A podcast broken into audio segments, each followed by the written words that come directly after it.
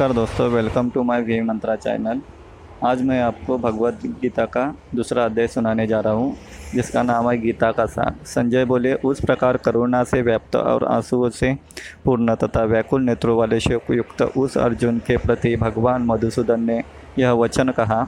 श्री भगवान बोले, हे अर्जुन, तुझे इस असमय में यह मोह किस हेतु से प्राप्त हुआ? क्योंकि न तो यह श्रेष्ठ पुरुषों द्वारा आचरित है, न स्वर्ग को देने वाला है और न कीर्ति को करने वाली है।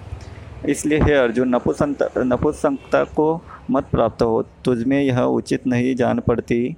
हे परंतप, हृदय की तुच्छ दुर्बलता को त्याग कर युद्ध के लिए खड़ा हो जा। अर्जुन बोले, हे मधुसूदन, मैं रणभूमि में किस प्रकार बाणों से भीष्म पितामह और द्रोणाचार्य के विरुद्ध लड़ूँगा? क्योंकि हे अरिसुदन, वे दोनों ही पूजनीय हैं। इसलिए इन महानुभाव गुरुजनों को न मारकर मैं इस लोक में भिक्षा का अन्न भी खाना कल्याणकारक समझता हूँ। क्योंकि गुरुजनों को मारकर भी इस लोक में रुधिर से सने हुए अर्थ और काम रूप भोगों को ही तो भोगूँगा। हम यह भी नहीं जानते कि हमारे लिए युद्ध करना और न करना इन दोनों में से कौन सा श्रेष्ठ है। अथवा यह भी नहीं जानते कि इन्हें हम जीतेंगे या हमको वे जीतेंगे और जिनको मारकर हम जीना भी नहीं चाहते। वे ही हमारे आत्मीय धृतराष्ट्र के पुत्र हमारे मुकाबले में खड़े हैं। इसलिए कायरता के रूप दोष से उपहत हुए स्वभाव वाला तथा धर्म के विषय में मोहित चित्त हुआ। मैं आपसे पूछता हूँ कि जो साधन निश्चित कल्याणकारक हो, वह मेरे लिए कहिए, क्योंकि मैं आपका शिष्य हूँ, इसलिए आपके शरण हुए मुझको शिक्षा दीजिए। क्योंकि भूमि में निष्कंटक धन्य धान्य संपन्न राज्य को और देवताओं के स्वामीपन को प्राप्त होकर भी मैं उस उपाय को नहीं देखता हूँ, जो मेरे इंद्रियों को सुखाने वाले शोक को दूर कर सके। संजय बोले, हे राजन, निद्रा को जीतने वाले अर्जुन, अंतर्यामी श्री कृष्ण महाराज के प्रति इस प्रकार कहकर फिर श्री गोविंद भगवान से युद्ध नहीं करूँगा, यह स्पष्ट कहकर चुप हो गए। हे भरतवंशी धृतराष्ट्र, अंतर्यामी श्री कृष्ण महाराज, दोनों सेनाओं के बीच में शोक करते हुए उस अर्जुन को हँसते हुए से यह वचन बोले, श्री भगवान बोले, हे अर्जुन, तू न शोक करने योग्य मनुष्य के लिए शोक करता है और पंडितों के से वचनों को कहता है। परंतु जिनके प्राण चले गए हैं, उनके लिए और जिनके प्राण नहीं गए, उनके लिए भी पंडित जन शोक नहीं करते। न तो ऐसा है कि मैं किसी लाल में नहीं था, किसी काल में नहीं था, तू नहीं था अथवा ये राजा लोग भी नहीं थे, और न ऐसा ही है कि इससे आगे हम सब नहीं रहेंगे। जैसे जीवात्मा की इस देह में बालकपन, जवानी और वृद्धावस्था होती है, वैसे ही अन्य शरीर की प्राप्ति होती है। उस विषय में धीर पुरुष मोहित नहीं होता। हे कुंती पुत्र, सर्दी, गर्मी और सुख दुख को देने वाले इंद्रिय और विषयों के सहयोग को उत्पत्ति विनाशील और अनित्य है, इसलिए हे भारत, उनको तो सहन कर। क्योंकि हे पुरुष श्रेष्ठ, दुख सुख को समान समझने वाले, जिस धीर पुरुष को ये इंद्रिय और विषयों के सहयोग व्याकुल नहीं करते, वह मोक्ष के योग्य होता है। असत वस्तु की तो सत्ता नहीं है और सत का अभाव नहीं है। इस प्रकार इन दोनों का ही तत्व तत्वज्ञानित पुरुषों को द्वारा देखा गया है। नाश रहित तो तू उसका ज्ञान, जिससे यह संपूर्ण जगत दृश्य वर्ग व्याप्त है। इस अविनाशी का विनाश करने में कोई भी समर्थ नहीं है। इस नाश रहित अप्रेमेय नित्य स्वरूप जीवात्मा के ये सब शरीर नाशवान कहे गए हैं। इसलिए हे भरतवंशी अर्जुन, तू युद्ध कर। जो इस आत्मा को मारने वाला समझता है तथा जो इसको मरा मानता है, वे दोनों ही नहीं जानते कि यह आत्मा वास्तव में न तो किसी को मारता है और न किसी द्वारा मारा जाता है। यह आत्मा किसी काल में भी न तो जन्मता है और न मरता है तथा न यह उत्पन्न होकर फिर होने वाला ही है। क्योंकि यह अजन्मा, नित्य, सनातन और पुरातन है। शरीर के मारे जाने पर भी यह नहीं मारा जाता। हे पुत्र अर्जुन, जो पुरुष इस आत्मा को नाश रहित, नित्य, अजन्मा अव, और अव्यय जानता है, वह पुरुष कैसे किसी को मरवाता है और कैसे किसको मारता है? जैसे मनुष्य पुराने वस्त्रों को त्याग कर दूसरे नए वस्त्रों को ग्रहण करता है, वैसे जीवात्मा पुराने शरीर को त्याग कर दूसरे नए शरीरों को प्राप्त होता है। इस आत्मा को शास्त्र, शस्त्र नहीं काट सकते। इसको आग नहीं जला सकती, इसको जल नहीं गला सकता और वायु नहीं सुखा सकता।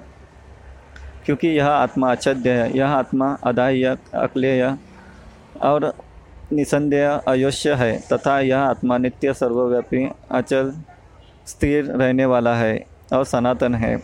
यह आत्मा अव्यक्त है, यह आत्मा अचिंत्य है और यह आत्मा विकार रहित कहा जाता है। इससे हे अर्जुन, इस आत्मा को उपरयुक्त प्रकार से जानकर तू शोक करने के योग्य नहीं है, अर्थात तुझे शोक करने उचित नहीं है।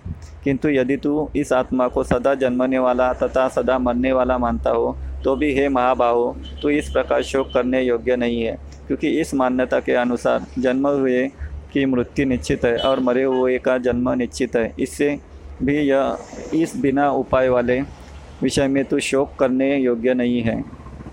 हे अर्जुन, संपूर्ण प्राणी जन्म से पहले अप्रकट थे और मरने के बाद भी अप्रकट होने, हो जाने वाले हैं। केवल बीच में ही प्रकट है। फिर ऐसी स्थिति में क्या शोक करना है? कोई एक महापुरुष है, इस आत्मा को आश्चर्य की भांति देखता है और वैसे ही दूसरा कोई महापुरुष इसके तत्व को आश्चर्य की भांति वर्णन करता है तथा दूसरा कोई अधिकारी पुरुष ही इसे आश्चर्य की भांति सुनता है और कोई कोई तो सुनकर भी इसको नहीं जानता। हे अर्जुन, यह आत्मा सबके शरीर में सदा ही अवैध है।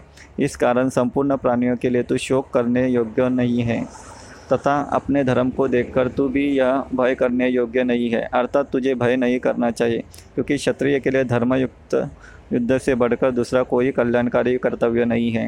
हे पार्थ, अपने आप प्राप्त हुए और खुले हुए वर्ग के द्वार रूप इस प्रकार के युद्ध को भाग्यवान क्षत्रिय लोग ही पाते हैं।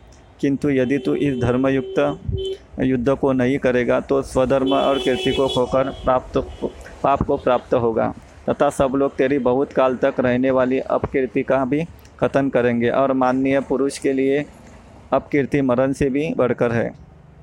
और जिनकी दृष्टि में तू पहले बहुत सम्मानित होकर अब लघुता को प्राप्त होगा, वे महारथी लोग तुझे भय के कारण युद्ध से हटा हुआ मानेंगे। तेरे वैरी लोग तेरे सामर्थ्य की निंदा करते हुए तुझे बहुत से न कहने योग्य वचन भी कहेंगे। उससे अधिक दुख और क्या होगा? या तो तू युद्ध में मारा जाकर स्वर्ग को प्राप्त होगा, अथवा संग्राम में जीतकर पृथ्वी का राज्य भोगेगा। इस कारण हे अर्जुन, तू युद्ध के लिए निश्चय करके खड़ा हो जा। जय पराजय, लाभ, हानि और सुख दुख को समझा, समान समझकर उसके बाद युद्ध के लिए तैयार हो जा। इस प्रकार युद्ध करने से तू पाप को नहीं प्राप्त होगा। हे पार्थ, यह बुद्धि तेरे लिए ज्ञान योग के विषय में कही गई और अब तू इसको कर्मयोग के विषय में सुन। जिस बुद्धि से युक्त हुआ, तू कर्मों के बंधन को भली भांति त्याग देगा, अर्थात सर्वथा नष्ट कर डालेगा।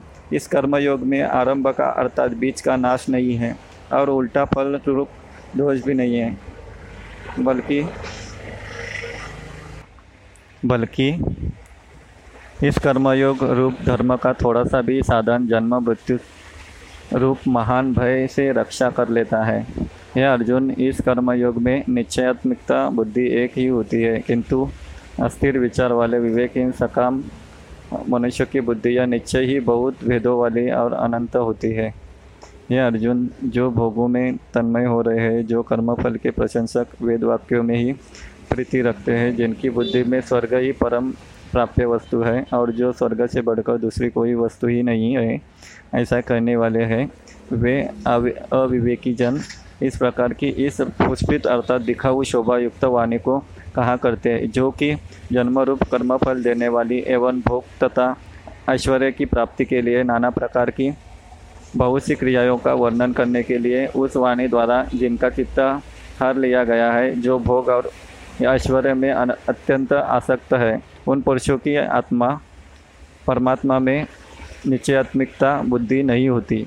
हे अर्जुन, वेद उपयुक्त प्रकार से तीनों गुणों के कार्य रूप समस्त भोगों एवं उनके साधनों का प्रतिपादन करने वाले हैं। इसलिए तू उन भोगों एवं उनके साधनों में आसक्तिहीन हर्ष शोकादि द्वंद्व से रहित, नित्य वस्तु परमात्मा में स्थित योग, क्षेम को न चाहने वाला और स्वाधीन अंतकरण वाला हो। सब ओर से परिपूर्ण जलाशय के प्राप्त हो जाने पर छोटे जलाशय में मनुष्य का जितना प्रयोजन रहता है, ब्रह्म को तत्व से जानने वाले ब्राह्मण का समस्त वेदों में उतना ही प्रयोजन रहता है।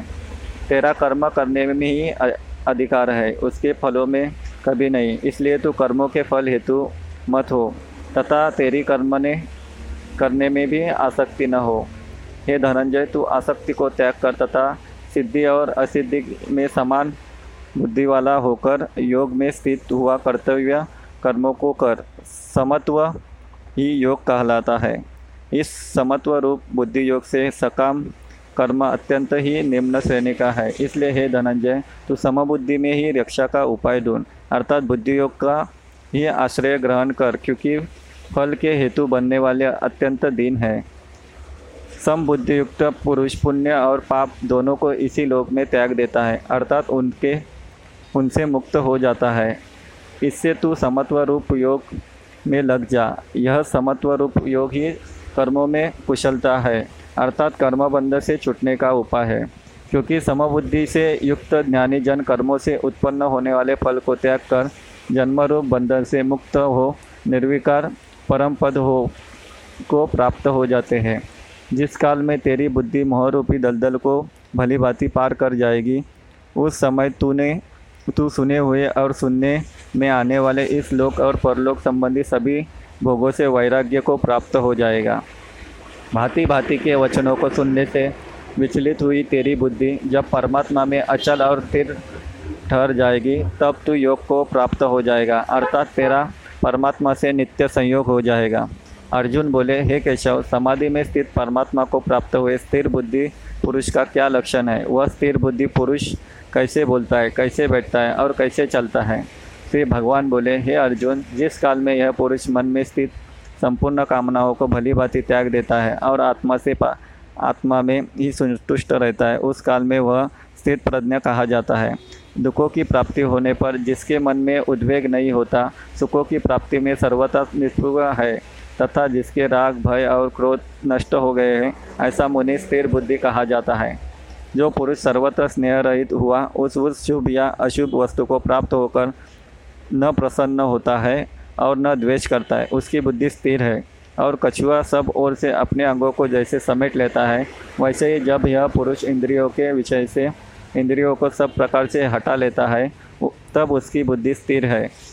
इंद्रियों द्वारा विषयों को ग्रहण न करने वाले पुरुष के भी केवल विषय तो निवृत्त हो जाते हैं, परंतु उनमें रहने वाली आसक्ति निवृत्त नहीं होती। इस स्थित प्रज्ञा पुरुष की तो आसक्ति भी परमात्मा का साक्षात्कार करके निवृत्त हो जाती है। हे अर्जुन, आसक्ति का नाश न होने के कारण हे प्रम मंथन स्वभाव वाली इंद्रिया यत्न करते हुए बुद्धिमान पुरुष के मन को भी बलात् हर लेती है। इसलिए साधक को चाहिए कि वह उन संपूर्ण इंद्रियों को वश में करके समाहित चित्त हुआ मेरे परायण होकर ध्यान में बैठे, क्योंकि जिस पुरुष की इंद्रियाँ वश में होती है, उसी की बुद्धि स्थिर हो जाती है। विषयों का चिंतन करने वाले पुरुष की उन विषयों में आसक्ति हो जाती है। आसक्ति से उन विषयों की कामना उत्पन्न होती है और कामना में विघ्न पड़ने से क्रोध उत्पन्न होता है। क्रोध से अत्यंत मूढ़ भाव उत्पन्न हो जाता है। मूढ़ भाव से स्मृति में भ्रम हो जाता है। स्मृति में भ्रम हो जाने से बुद्धि अर्थात ज्ञान शक्ति का नाश हो जाता है और बुद्धि का नाश हो जाने से यह पुरुष अपनी स्थिति से गिर जाता है।